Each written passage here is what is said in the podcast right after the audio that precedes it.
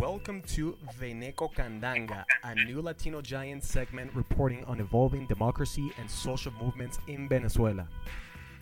I'm your host, Juan Andrés Misle. In today's episode, I'm joined by Javier Corrales, professor of political science at Amherst College in Massachusetts. His research largely focuses on the political economy of development and democratization. He's the co author of Dragon in the Tropics Venezuela and the Legacy of Hugo Chavez. Thank you for being with us, Javier. Thank you for having me. Pleasure. I want to begin with uh, more recent events happening in Venezuela. The threat of military action by US President Donald Trump and the new economic sanctions announced last week by the Treasury Department. Can you tell us how effective these actions are in achieving the goals of the Venezuelan opposition and whether they could potentially backfire?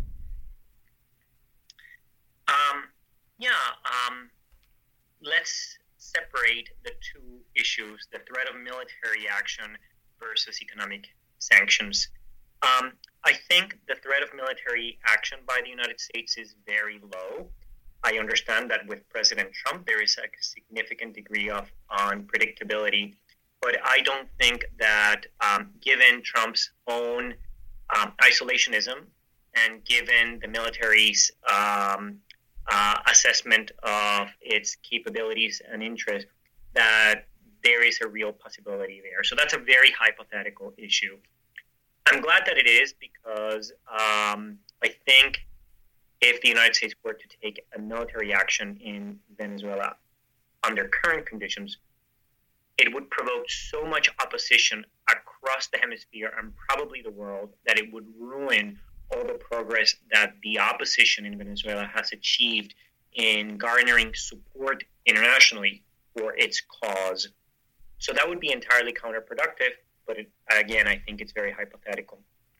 Uh, the economic sanctions that uh, the Trump administration has chosen are uh, going to take a bite. Basically, they are restricting Venezuela's ability to borrow more money.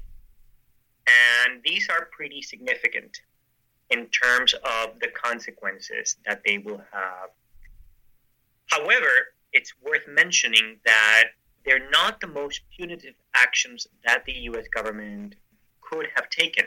The more punitive action would have been to interrupt trade between the United States and Venezuela. That is not what we have, uh, what we're getting from the United States. We're getting simply restrictions on Venezuela's ability to borrow money in international markets. And that's going to take a bite. That is going to be, and, and remarkably, it hasn't produced um, a lot of international criticism. So um, it seems that it does escalate the conflict to a new level. It will be significantly felt by the Venezuelan government. Um, uh, whether it will change politics, I don't know but it will definitely produce significant hardship, economic hardship in Venezuela. So, and as you were mentioning just now, we see a growing consensus in Latin America on the need for a negotiated solution out of the crisis in Venezuela, even among Venezuela's traditional allies, most notably Ecuador under new President Lenin Moreno.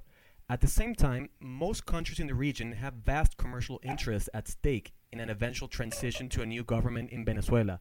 How would you compare this push towards dialogue with the most with a more confrontational approach carried out by the United States? Is there a preferable approach in your view?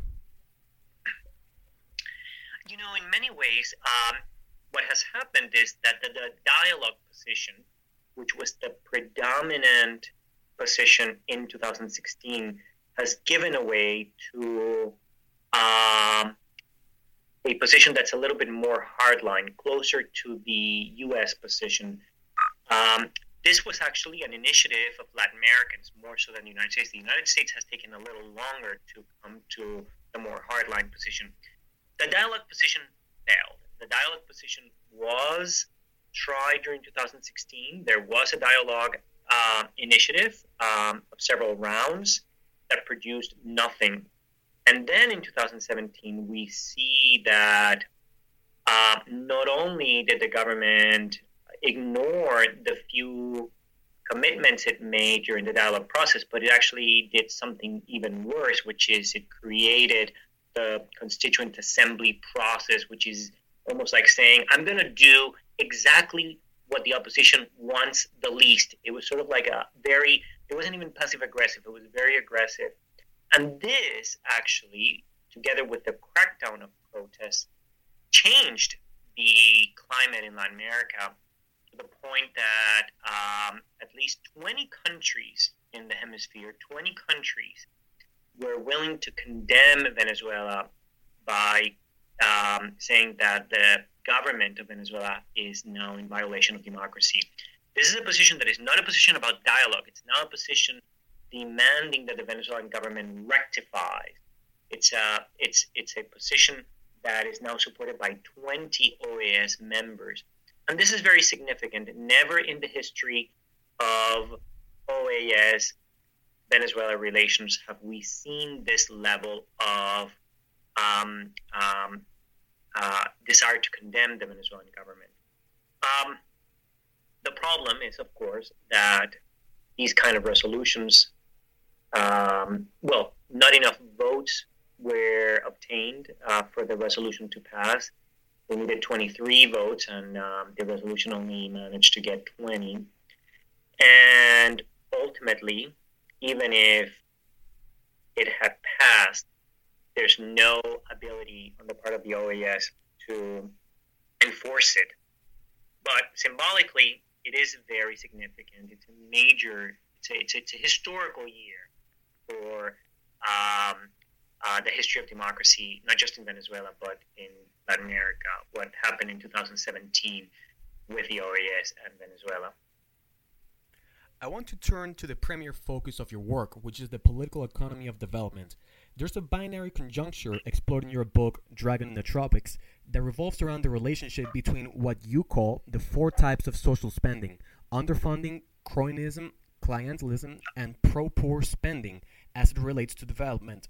You say all countries engage in all four kinds of spending, but I'm more interested in exploring the Venezuelan example of the last two decades, particularly as it relates to what you call RIDDS recession, inflation, debt, dwindling foreign reserves, and scarcity. So, my question is what has been the relationship between the type of social spending seen in Venezuela and the explosion of RIDDS? That's um, a very fundamental, a very important question because you cannot understand Venezuela's current economic crisis if you don't understand what was wrong with the kind of social spending that existed in Venezuela during the Hugo Chavez years and which so many people praised and Michael Penfold and I, in our book, do not praise at all. And it's important that we understand what the problem was. Um, a lot of the spending was, number one, unsustainable. In other words, it was always way above the means. And we're talking about a moment during which Venezuela was receiving quite a bit of money, and yet uh, the deficit, uh, the deficits accumulated were enormous compared to OPEC countries, uh, Venezuela's deficits were almost record level. Very few other OPEC countries spent at that level. So the first is that they were unsustainable. The second is that they were very non transparent. In other words, there were no mechanisms to hold anyone accountable for what they were doing.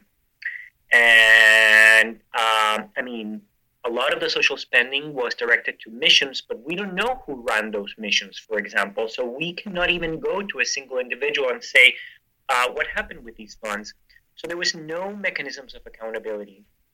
And third, there is evidence that a lot of this money did not go to people who needed it the most, although a lot of people in need received help. That's absolutely true. It was a big, big spending spree, and a lot of people who needed it got it. But a lot of it went to either people who were already elites or did not need this type of subsidy, or people who received it because of their loyalty to the ruling party.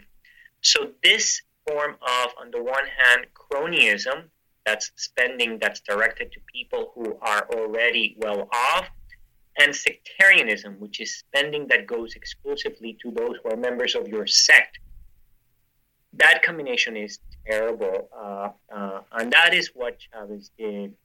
And the result was um, the cronyism produced inequality, sectarianism produced polarization, the deficits produced the um, the inflation levels that we see because the deficits needed to be monetized, and the lack of transparency meant that the president was able to achieve more power over the years because it was able to avoid the system of checks and balances, and in fact, he wrote it.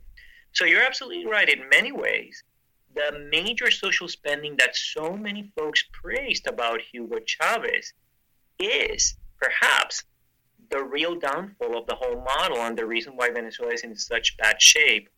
A lot of people simply focused on the amount spent, but they did not focus on these other elements that I think explain why the regime deteriorated away from democracy and why the economy crashed so dramatically uh, after 2010, essentially, after 2011.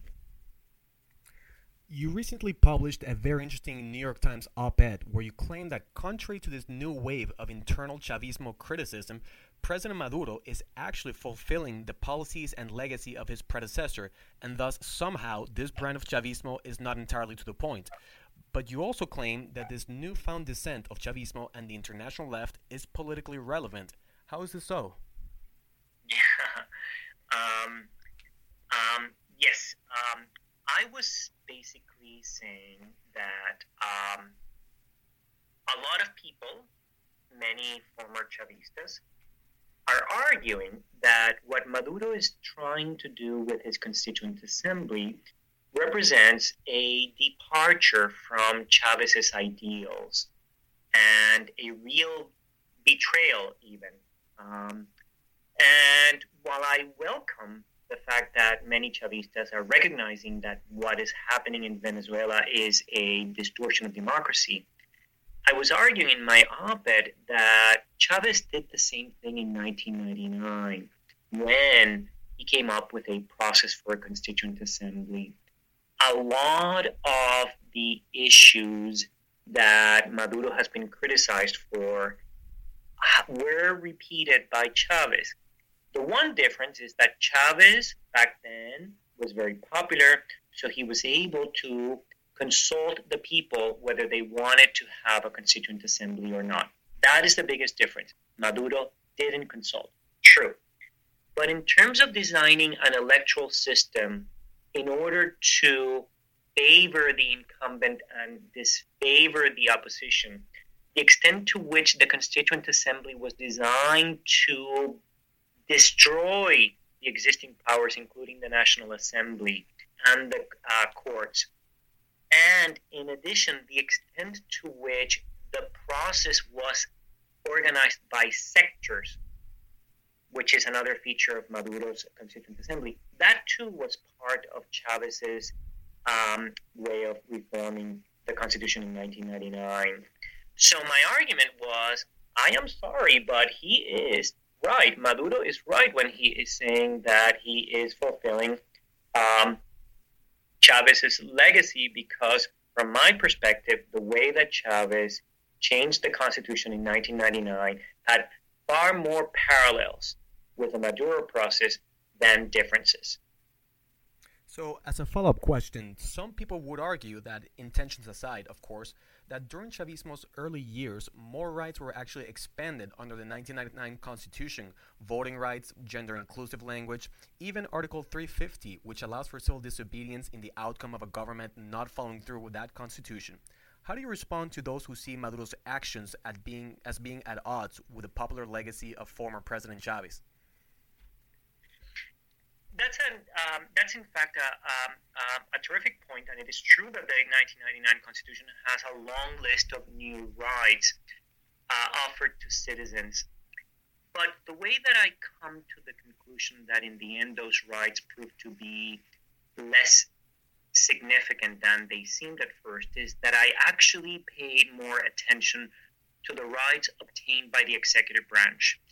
And if you look at the 1999 Constitution, and you add the rights and powers that the executive branch obtained relative to its predecessor versus those obtained by citizens in general, there is a clear winner. The executive branch won far far more rights than any other actor in uh, in that constitution.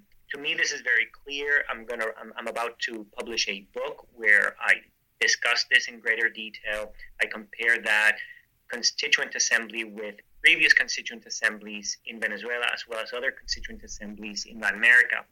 And it's very clear that the biggest winner, the institution that wins the most in the 1999 Constitution, is the executive branch of the Venezuelan state. And that trumps all other rights.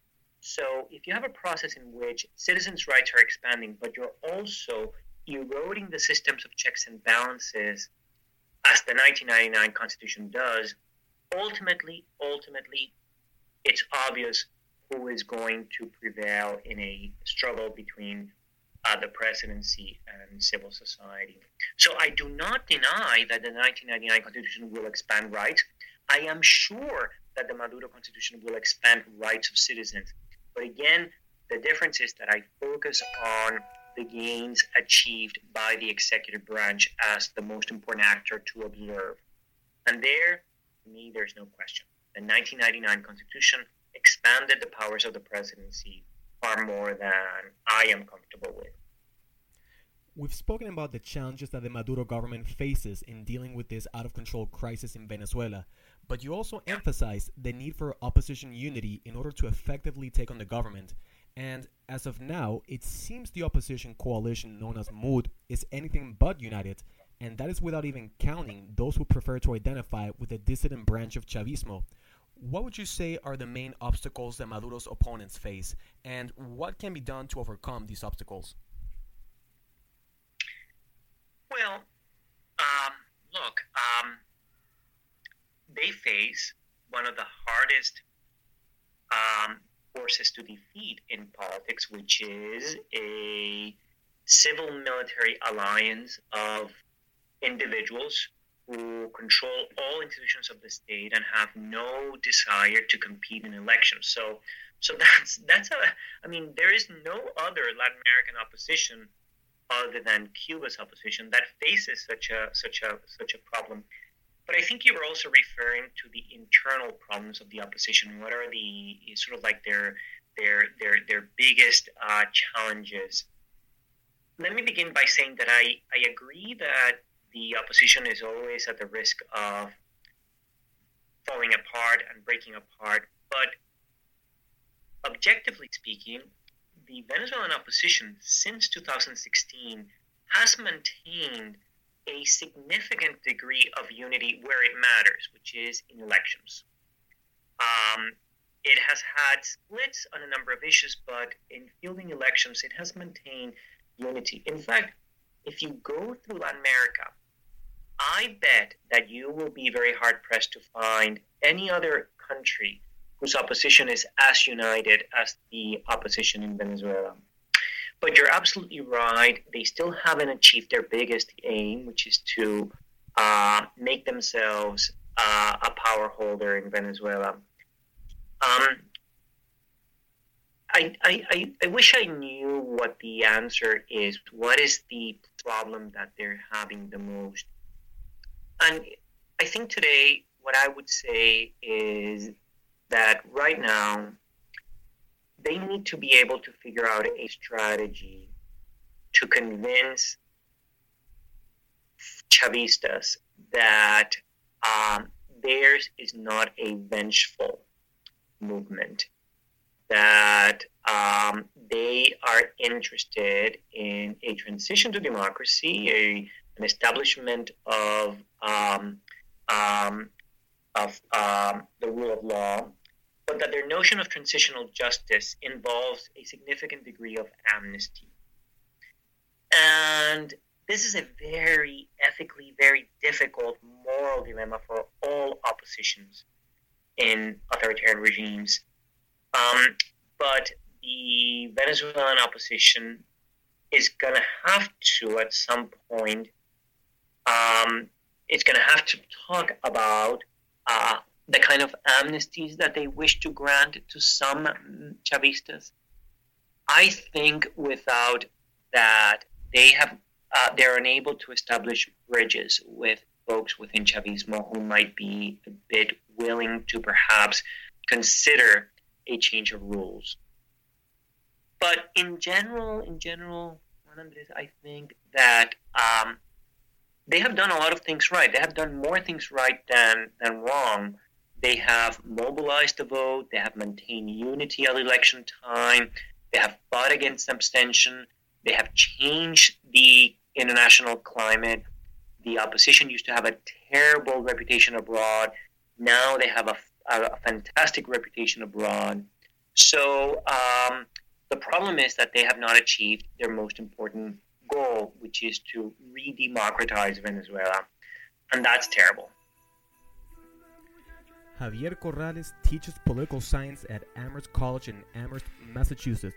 His latest book, co authored with Michael Penfold, is Dragon in the Tropics Venezuela and the Legacy of Hugo Chavez. And this was Veneco Candanga. Javier, thank you for speaking with us today. It was my pleasure. Thank you for um, uh, calling me and for um, um, spending this much time talking about Venezuela because it's definitely a very important issue. Thank you.